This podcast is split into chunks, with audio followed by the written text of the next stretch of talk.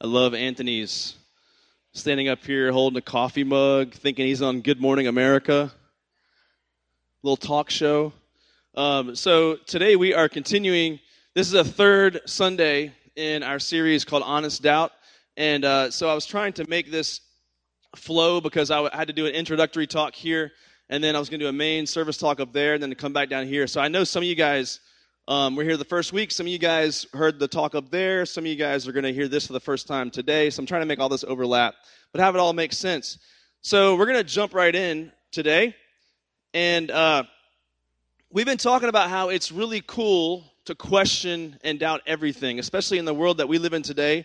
It's if, if you're the cynic, if you're the skeptic, you are seen as the smartest person in the room. The person who is the cynic or the skeptic often has this air of mystery about them.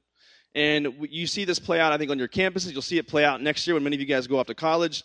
That the person who questions everything and doubts everything often just seems like the smartest person in the room. And often they are a very, very intelligent person, which is why they're um, asking lots and lots of questions.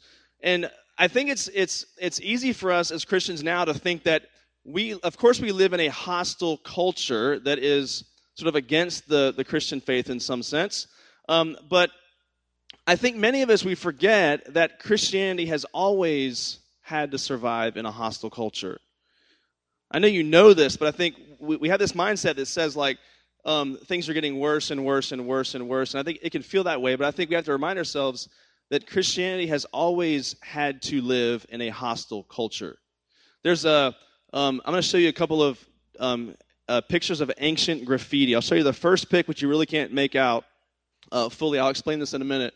Um, that's the actual uh, ancient graffiti somewhere um, in the Middle East. And then go to my next slide, which they've kind of charged the photo. You can see what it is on the photo. Um, this is ancient graffiti. This is actually a person with a horse head or a donkey head on a cross with their side pierced. And this is um, ancient graffiti that you find in the Middle East. So even back then, when all of this was just beginning, Christians were seen as fools someone who would believe in um, a Savior, someone who would believe in a risen Christ, would be seen as a fool to the world around them. So Christianity has always had to survive in the midst of a hostile culture. And you might ask, be asking the question today, you know, how can I be a Christian and not look like a fool? Because I think that much of our doubt is is comes from external pressure. Like you just in the world that we live in today, you just feel like to be a Christian, I just feel like I'm just made fun of, and I just feel like I'm a fool in front of the world that we live in. And I think if history teaches us anything, it's this that you can't you can't really be a Christian and not be seen as somewhat of a fool to the culture that you and I are part of. Throughout history, following Christ has made many people look foolish. And the same goes for today. And I know that we talk about this a lot, especially this time of year when our seniors are going to be heading off to college in a uh, in a few weeks. Um, but I know I'm not I'm not dumb. We, we know that, that um, in your high schools you face this battle now. It's not like when you graduate from high school, all of a sudden you are um, in this other world of of cynicism, and it, it happens now in your high school. It happens now where you live right now. But here's what happens though: when you leave for college, um, the battle just gets a little more messy. The battle gets a little bit louder um, whenever you guys leave for college, and it gets it's just different because you now you feel like you're kind of on an island. You don't have all your church friends, you don't have your family, you don't have the people that your your support network that you can kind of cling to. It's just different. And we've talked about how there are really two sides of doubt as we've been looking at this series. The two sides of doubt I want to focus on again are intellectual doubt, what we think, and personal, what we feel. If I could break it down, the intellectual doubts would be things like, how can I make sense of science and Christianity? How can I make sense of, um, of is the Bible true? Um, what about heaven and hell? Like these big intellectual questions that many people have. This is intellectual doubt, what you think. Personal doubt is what you feel. Personal doubt is things like, in my life, why have I suffered the way that I've suffered? Why does my life not look the way that I thought it would look at this stage of my life? And these are personal questions. These are things that you struggle with personally, and doubt can creep in as a feeling more than just an intellectual issue. And this morning I want to talk about how I think feeling doubt is more common than the intellectual doubt. And I think here's how the feeling doubt happens, especially at your age. I'm just going to give you an example. This is an analogy of, I think, how doubt can play out um, in our lives. So think of a relationship. Let's just imagine for a minute that there's a girl who is a fairly solid Christian believer, and she has some solid Christian friends, and there's this one guy who's not a, not a believer, not a good influence, not a good guy, who's pursuing her. And he's just pulling out all the stops to pursue her, and she knows, she believes that he's a bad dude. She believes that he's not a good influence, not a good guy to be, um, to be with. And all of her friends agree, and he's pursuing her. And so finally she says yes to this guy. She says, yes, you know, it's just one, it's just one time out. It's just one date. What's the big deal? Um, what's the worst that could happen? And so she goes into this still believing that this guy is a bad dude. And she goes out on this date with this guy, and and um, she realizes several things. She realizes, man, I never realized how hot this guy was, right? She realizes, I never realized how fun this guy is hilarious. He is so funny. Like I'm just laughing the entire time when we're out on the stage. She she realizes that um, he's more of a gentleman than she thought he was. Like he's opening up doors, he's being nice to her, he's being respectful. And so what's happening in that moment is that her feelings are beginning to take over. And what happens in that moment is that she's caught up in the moment. She begins to question her beliefs. So, watch this. Her experience with this guy begins to make her question her belief that he's a bad dude. All right? So her feelings in this, at this time become more powerful than what she believes. Now, this is meant to be a picture for you because this is, I think, just what happens to you spiritually. And it may not be in a relationship scenario, but it could be in any scenario where your experiences will cause you to doubt what you believe. So you go off into college, you go into your high schools, you have certain beliefs that you say you ascribe to, and then you meet someone, or you have um, a friend that struggles with a certain sin issue, and you start to question and go, but, but I just, my experience isn't matching up with what I'm saying I believe. And so what happens is your experience and your feelings begin to take over your belief system and before you know it, you're sort of saying goodbye to your belief system and you're living based on feeling and based on experience. And this is how I think this cycle can happen in our lives.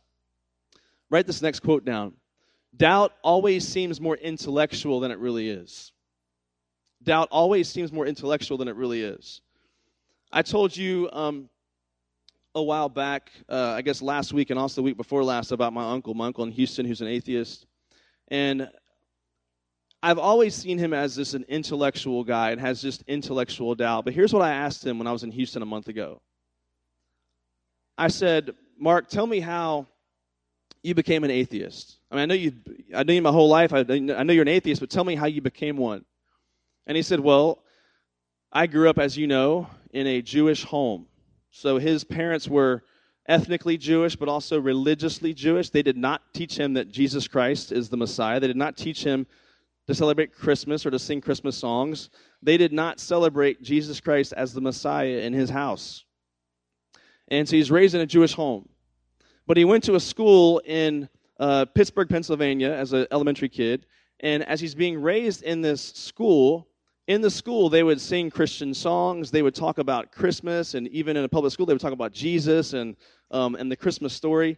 And as a little kid, he thought that God was going to strike him with lightning because he thought, I don't believe that stuff the way that they teach it, but I'm being taught this. I'm having to sing Christian songs. And he thought God was going to strike him. God, like the Jewish God, Yahweh, was going to strike him dead because he was sinning in his eyes by somehow ascribing to this Christmas and Christian story. And he said, I would lay in bed at night and awake just wondering, when's God going to kill me? When's God going to strike me down? And so he grew up thinking of God as this um, horribly angry um, deity that just had it out for him. And so what you see happen is this personal feeling, this personal experience led into some intellectual questions. And here's what I think happens to a lot of people is that the intellectual questions, which might come later in life, end up just masking a lot of real personal doubt that they experience early in their life. I never knew that about him. I've known him for my entire life, never knew that story behind his questions and his skepticism. Virtually everyone, I think, that claims this intellectual doubt, there's an experience that often lies behind it. And but I want you to see also there's a there's a there's a relationship between the intellectual and the personal because as they have these personal doubts, they begin to latch on intellectual reasons to doubt. And so again, the intellectual doubts begin to just mask over the personal experience behind much of the doubt that they um, are experiencing. So um, this morning we're going to talk about. So since since doubt often creeps in more on the personal side, today I want us to look at. Uh, I'm calling this talk "Doubts About Yourself," and we're going to look at three, I think, common doubts that we struggle with, um, even as believers. So, but first, I want you guys to do questions one and two at your tables. Go ahead and discuss those two first two questions.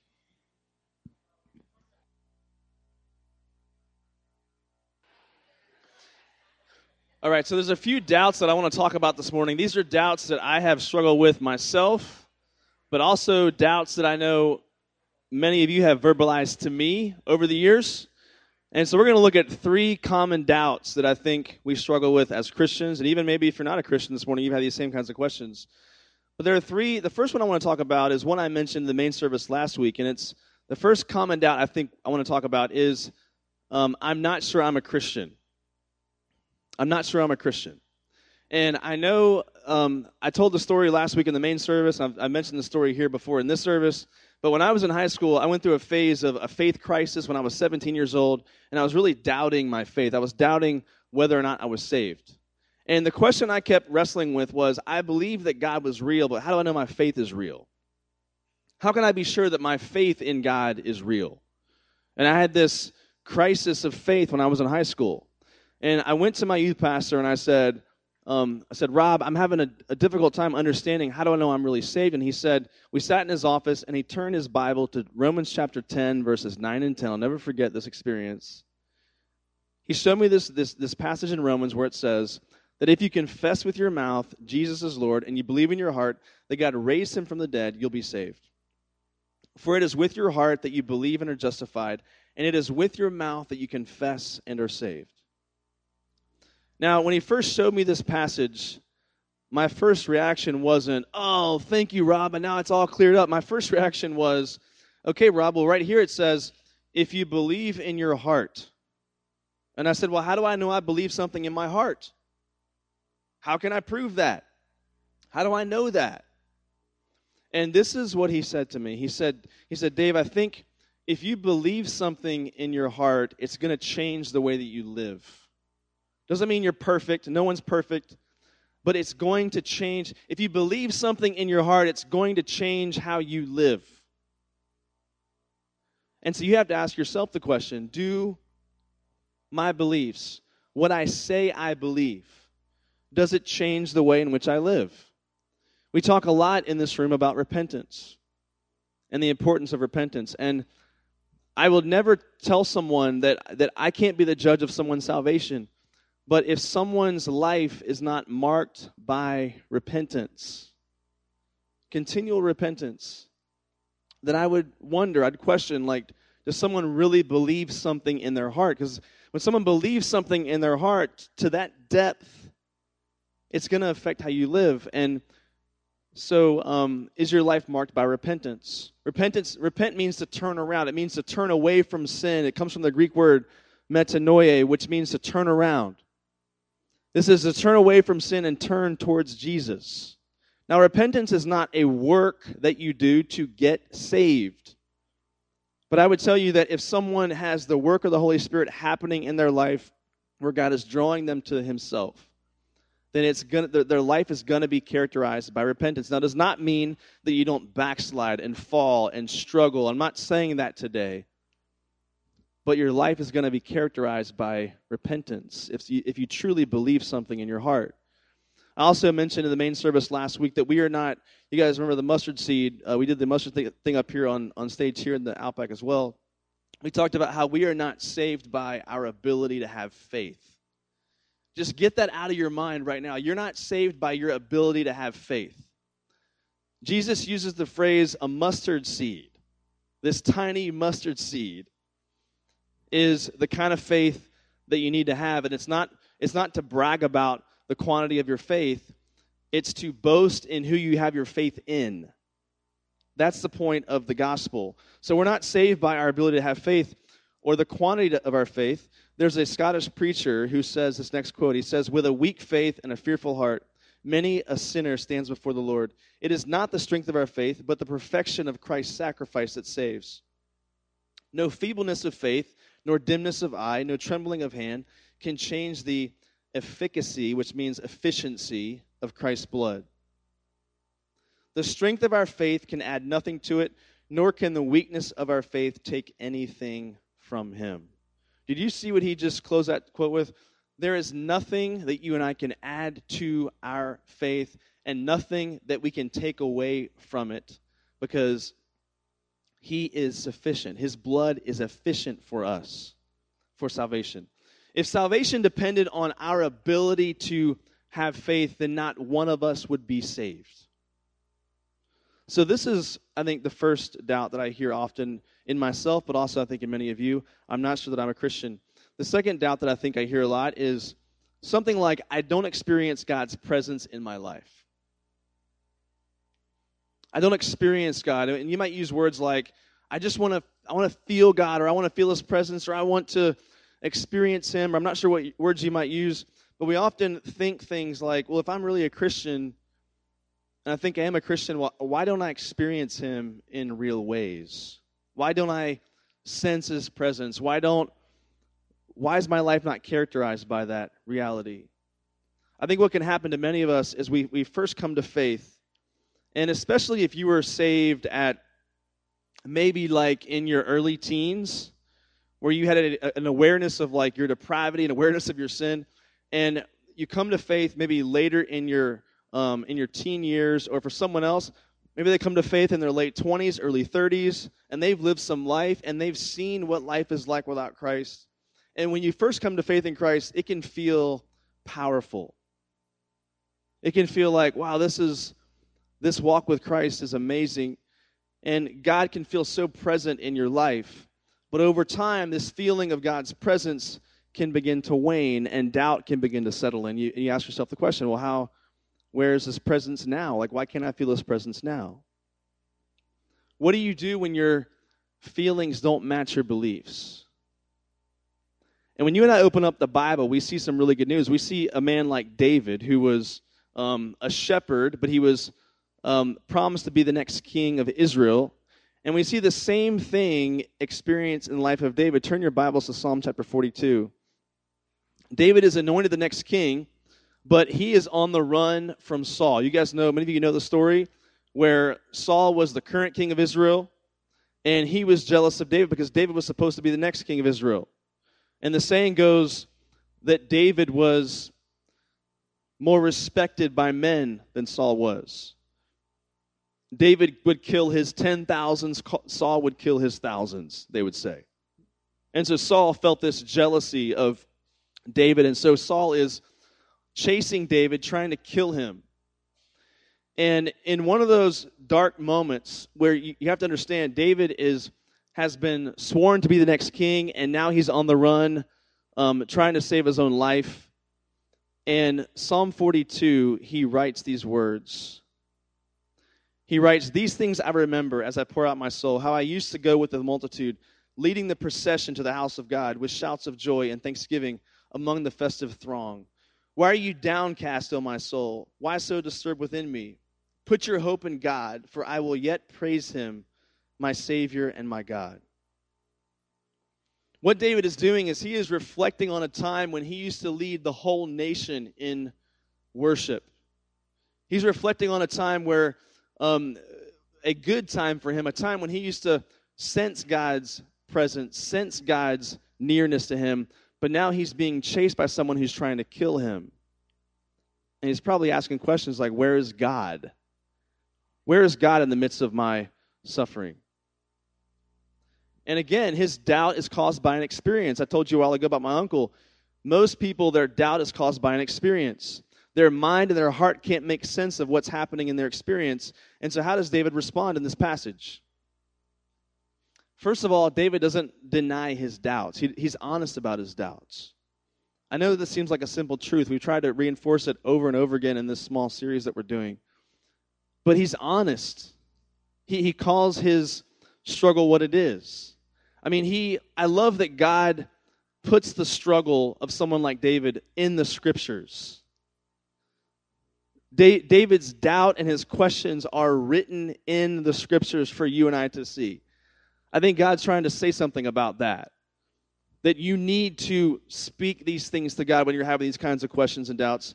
You speak them to God in the same way that someone like David spoke these things to God. He's honest about them. But here's where I also want to introduce you to what I think is a lost spiritual discipline. When I say spiritual discipline, most of us think of prayer, read the Bible. If we say discipline, um, we think of, okay, go open your Bibles, go pray, go read, and that's a good spiritual discipline. But the one I think that we've lost is the spiritual discipline of remembering. All through the Bible, you see this discipline of remembering and thinking back to a time when you sense the presence of God and reflecting on that and ruminating on that and thinking about it. And David's writing psalms about it. But this act of remembering, I think, is immensely powerful in the life, in the life of a Christian. And you cannot ignore that and just focus on the rote skills of just prayer and just reading your Bible, but you've got to think about when in my life have I sensed God's presence? And at times, latch on to those experiences, even in the middle of a difficult situation, because that can be what God uses to pull you out of the pit. Many, many years ago, um, I think my first sermon I ever preached in the main service up there was a sermon on remembering. And I used part of this passage. And one of the statements that I used like 12 years ago was remembering the past can change us in the present. When you and I reflect back on a time in your life when God's presence seemed so near, God Himself just, it, it, felt like you could just touch Him. It felt like the weight of His presence was just with you. When you reflect back on a time like that in your life, that that can actually change you in the here and now. It can change you in the present. Whenever you and I, if you feel like you can't sense his presence right now, you need to think back on a time when you could remember, you could feel his presence. And then watch what happens when David does this. It says, he starts preaching to himself. As he thinks back on the past, he then turns in these little two verses. He turns, he says, Why are you downcast, O my soul? Why are you so disturbed within me? He's now preaching a sermon to himself. His crying turns into praise. This act of remembering for him, he, his crying turns into praise towards God. And I think what it says to us is that whenever we don't feel his presence, you still choose to praise him. In the midst of your questions, in the midst of your doubts, you still choose to praise him in the midst of whatever you're experiencing in your life. You're going to see a few quotes by uh, C.S. Lewis. I like to quote C.S. Lewis a lot. He's a great um, guy to quote. He says this next quote. He says, The best way to make Christians into atheists is to stop them thinking about God and get them thinking about their own states of mind about God. He's saying that one of the biggest mistakes that we can make as Christians is to get consumed with our doubt. And what Satan wants to do in your life is he wants to take your mind off of God himself. Take your mind off of praising him. Take your mind off of trusting him. And he wants you to doubt him. And so he wants you to become consumed with your state of mind about God, not God himself. Because when you start heading down that pathway and you're evaluating everything and you're overthinking and analyzing everything, this is right where Satan wants you to be because he knows he started you on that path towards unbelief and skepticism and questioning everything in the midst of your doubt. Another common doubt that I think many of us struggle with is I feel like a loser Christian. And this can come in multiple forms. This can be a statement that just says, you know, I'm I mean, I messed up last week, last month, every day last month. I messed up, and I messed up bad. And I feel like I'm just not a good Christian. I feel like a loser Christian. It could be struggles from sin, it could be just struggles from not knowing your identity in Christ, it could be not knowing how He's gifted you and wired you. Maybe you're the quiet type, maybe you're the person that's introverted, and you see all those crazy, outgoing people in the church that seem to do so well in front of a crowd or seem to do so well doing whatever we're doing in the in these um, in the church. And you just feel like you're not where they are. You feel like you don't have much to offer. And you feel like you just don't have the gifts that someone else has. You feel like a loser christian in your mind. And so this this mindset can happen in a number of ways but I want you to hear the words of Paul. If that's where you find it, I want you to hear the words of Paul in 2 Corinthians chapter 12, verse 9. He says, But he said to me, My grace is sufficient for you, for my power is made perfect in weakness. Therefore, I will boast all the more gladly about my weaknesses, so that Christ's power may rest on me. If you feel like a loser Christian, then you can join the same club as Abraham, Moses, Joshua, Jeremiah, David, all the disciples, and Paul. It's a big club. There's lots of room in this club. Everyone's invited to this club. The point of the Christian life is not to feel like a successful Christian. Have you ever noticed that the moment you start feeling like a successful Christian, you feel like a failure again? You know why? Because feeling like a, like a successful Christian just leads to pride. And so everything in your life might be lining up, and you're just, you feel like, man, I'm just growing, growing, growing, growing. And all of a sudden, wait, pride. It just all falls back down again. The point of the Christian life is not to feel like a successful Christian. The moment you and I do, pride creeps in, and we're back to ground zero. But I want you to see, look at this verse again. How is God's power shown? According to what uh, Christ or God is saying to Paul through this passage, God's power is shown through our weaknesses.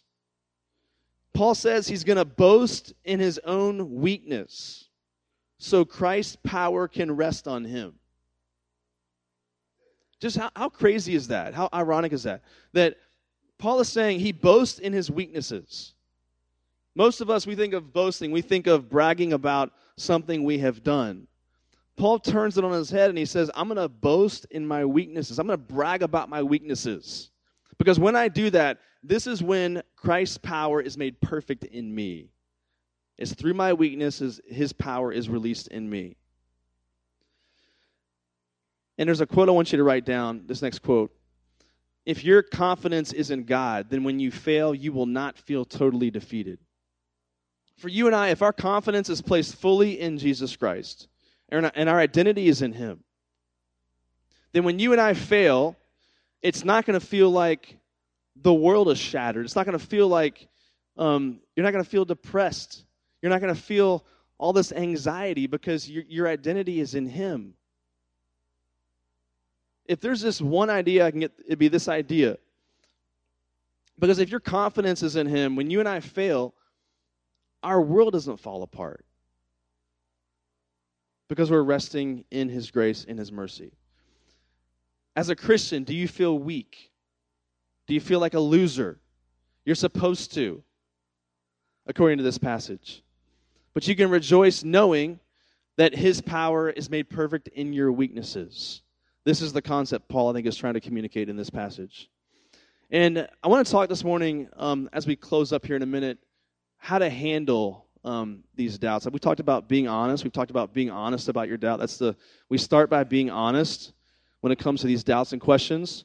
This means that, like David, you go and you talk to God. You you are honest with God first and foremost. You start there. You're honest with God.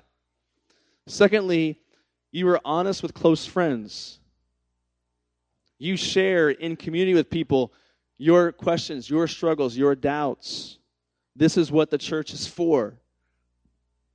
And then there's something I want to challenge you guys to do. You may not have thought of this, but be honest with your parents about your doubt.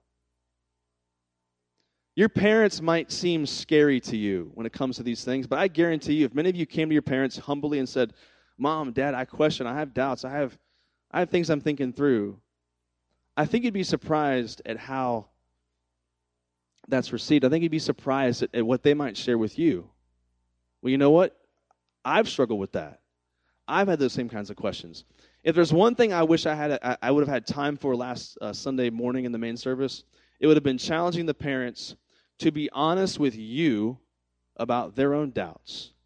Because that opens up the door for you to be honest with them about your doubts and questions. So use your parents as a resource. Go to your parents, confess these things to them, and, and make this, make your family a place where um, you're not trying to be rebellious. You're just trying to figure out what you believe and why you believe it.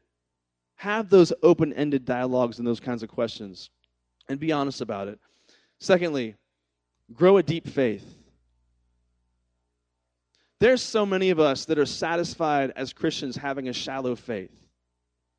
And a shallow faith is a vulnerable faith. A shallow faith is a faith that is ripe for the picking when it comes to Satan and his enemy and, and our enemies. A shallow faith is a vulnerable faith. So many of us, I think, are so are so comfortable with just a shallow, surface level. Yeah, I've got some understanding of who Jesus is. I've got some understanding of the Bible, but not much, and I don't want to go any deeper. It's just kind of boring and pointless. And and you just you just coast through life and not really taking any of it that seriously, not really taking any of it um, too intensely. Because you, you don't want to be one of those Christians, do you? I mean, you don't be one of those like weirdo Christians who takes everything like real seriously. I mean, let's let's not be like that, right? Let's be superficial Christians. Surface level Christians, you know, the kind that can still have fun, the kind that can still have a good time, the kind that can still engage people in real conversation, like regular everyday, you know, sports and stuff. I mean, let's be one of those kinds of Christians, right? Let's be shallow Christians, superficial Christians. And so, if you're going to be someone who's got a deep faith, that means you've got to actually pick up this book and read it. That means you have to spend time with God in prayer. It means you have to spend time with God reflecting on His Word and digging into His Word and growing in your faith. This is so important. I know it seems simple, but um, I read a story recently that I think describes the importance of this. It's going to sound weird at first, but just follow with me on this. This next picture is a picture of what's called a water spider. And when I thought of water spiders when I was younger, I just thought of ones that like were on top of the water, just go across the water like you see on the rivers and stuff. But this is a unique water spider. This water spider actually can go under the water like a fish. And what it does is it will go to the surface and somehow get an air bubble attached to the back of its leg somehow. And it will go down and it actually creates a web underwater. And it will go down and create like a little web thimble type thing beneath the surface of the water. And it's, it's a little thimble that can house water bubbles. And what it will do is it will go under this, it'll crawl its web through the water and it will go under and release the water, release the, um, the bubbles under there and store up air for a certain amount of time. Go back to the surface again, go back down, and it will go and stay under the water for length of time as it breathes these bubbles that's brought with it down to this little um, deal under the water. It's crazy how this spider survives. And this spider is not, of course, it, it, it, lives on air like we do, so it can't like really live under the water, but it, it lives in this hostile environment, the water that could eventually kill it, but it has to go above and bring this oxygen down, it has to go above to the surface, bring oxygen down over and over and over again in order for it to survive in this hostile environment.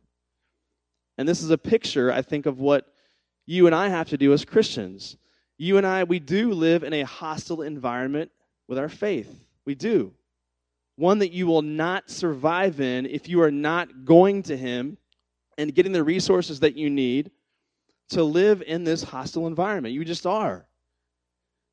And if you're going to be someone who has a, who grows a deep faith, you've got to constantly go and get these resources from God. Constantly be pouring into your life. Constantly be um, reading His Word, praying to Him, reflecting on Him, living your living your faith out in community. There's no way around that. This is this is how you and I need to see our time with God. It needs to be seen as that essential for survival. You cannot live and flourish spiritually without it.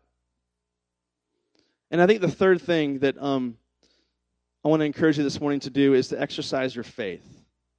To exercise your faith. You've got to exercise your faith in order to grow your faith. I think sometimes doubt happens not because people just lose their faith, but they stop using their faith. They don't lose their faith, they just stop living by their faith. And you're going to face this head on, I think, when you guys when you guys head off to college if you haven't faced it already. And this is the kind of doubt that sneaks up on us. Because for a lot of people, faith just kind of dies slowly. I mentioned C.S. Lewis a while ago. Another quote that I've always loved that he said. He said this next quote.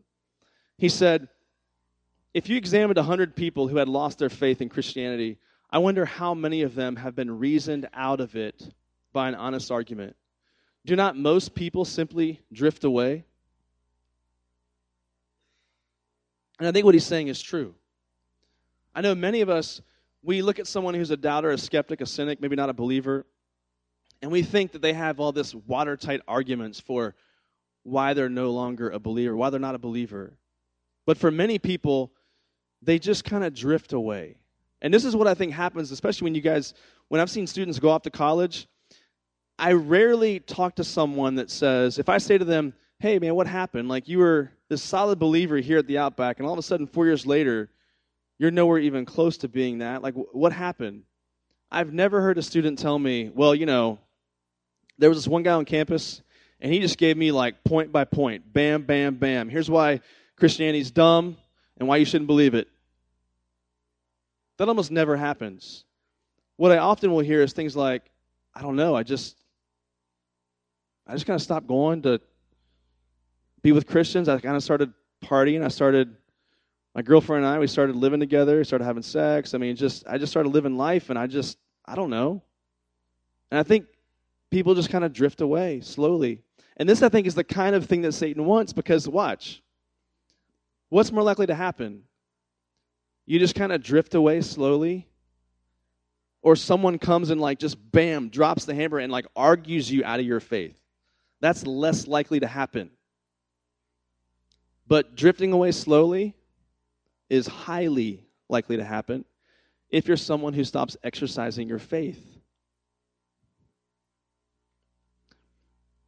there's a story i want to tell you and i kind of debate if i should tell this or not because i don't want to embarrass anyone this person's not in the room but um, her sister is i think but i'll tell the story anyway um, you guys know Caroline Mixon. She goes to A&M. Whoop. Aggies, right? Yeah. That wasn't a very good whoop. But we'll give you a pass. So um, Caroline Mixon goes to A&M. And several months ago, Caroline's a part of something called, it's actually called Impact, which is a camp that they run to um, bring other believers in. As, they, as, as, believers come to campus, the Impact Camp is made, is, is, is so that they can connect you to community to churches and to the body of Christ within A&M University. And she's a part of helping to lead that camp and, and connect Christians when they come to A&M. And she texted me, I think, three or four months ago and said, Dave, um, I'm helping out with this camp at A&M. Can you, like, text me the, the names and phone numbers of people that are coming to A&M, and I want to connect with them and get them plugged in down here at A&M. And I'm like, I have no clue who's going to A&M. I have no way to tell her, how to tell her that. And so I just like sent a message back saying like, hey, we'll we'll we'll look at that and we'll let you know. And then um, I think she asked me again like maybe two months ago, and I still had no idea. And then last Sunday, um, you guys are on the stage of the main service, and you're saying like, I'm so and so, and I'm going to this school and that school and this school. And after church, I get a message from Caroline, and she has like four or five of your names, what high school you went to, and that you're going to A&M. And she texted me and goes, these are the four that I took notes on today in the service that are coming to A&M. And can you let me know if there's, there are more that you hear about? And here I am just going like, wow, this is pretty incredible that this this girl is just getting after it when it comes to the body of Christ at College Station. She's she is passionate about wanting to connect other believers to the church in College Station. And just the persistence and the love she has for the church is very evident to me as I see her um, desire to see you guys plugged into the church where she goes to school. And I think what you see is you see someone's faith being exercised. You see someone's faith being put into practice. You see her living out her faith where she is. And so I want to um, finish with this last uh, statement. We've talked a lot about experience and how doubt is caused by experiences. But if doubt is caused by experiences, then faith can be strengthened by experiences as well. And as you and I struggle with doubt because of experiences that happen past, present, and future in your life, then doubt can also be counteracted, counterpunched by faith as it grows as a result of experiences that you allow yourself to be a part of, like the body of Christ, like the church, wherever you find yourself. If there's one thing, if someone asked me, Dave, what is one thing that you want your students to get and be passionate about when they leave after four years in the Outback, eight years in the Outback, I would say I want them to be passionate about Christ and passionate about His church. Passionate for the bride of Christ. Because so many Christians will say, No, no, I love Jesus. I just hate the church. And, you can't you can't say that. You can't say you love Christ and hate his bride, hate his wife. And so there's one thing that I want to challenge our seniors on today. It's it's be passionate for Christ, be passionate for his church, be passionate for his bride. And you're going to see a lot of junk. You're going to see a lot of crap in the church. But don't let that negative stuff that you see in the church keep you from loving his bride, his church, the one that he gave his life for so many, many years ago. I want to just close out with this, just read one, one verse from, two verses from First Thessalonians. I consider this like just a prayer over you guys, especially for the seniors as they graduate, or some already have graduated. But Paul writes, Now may the God of peace himself sanctify you completely, and may your whole spirit and soul and body be kept blameless at the coming of our Lord Jesus Christ. He who calls you is faithful, and he will surely do it. Father, we're just grateful. We're thankful that that you're a God who loves us the way that you do. You're a God that um, that cares for us so deeply, so passionately. We thank you that you're a God who um, can handle our doubts, you want us to be honest about our doubts. You want us to give them to you, and you want us to grow as we wrestle and struggle with these kinds of things, Father. And I pray, God, that in this room, uh, that as many of our um, seniors leave for school in a few weeks, that they'd be people who are uh, passionate for you and passionate for his, your church. And that in spite of what they might see wherever they go, if they see Christians that are just, that look foolish, if they see Christians that are doing foolish things on campuses and, and tainting your name, um, the name of Christ, I pray that they would still press on us, they would, they, they would still press on in their faith and in their walk with you, Father. We pray that for our seniors and for everyone else in this room as well. We pray all these things in your name. Amen. You guys have a few more questions to discuss? Go ahead and discuss those last few questions at your tables.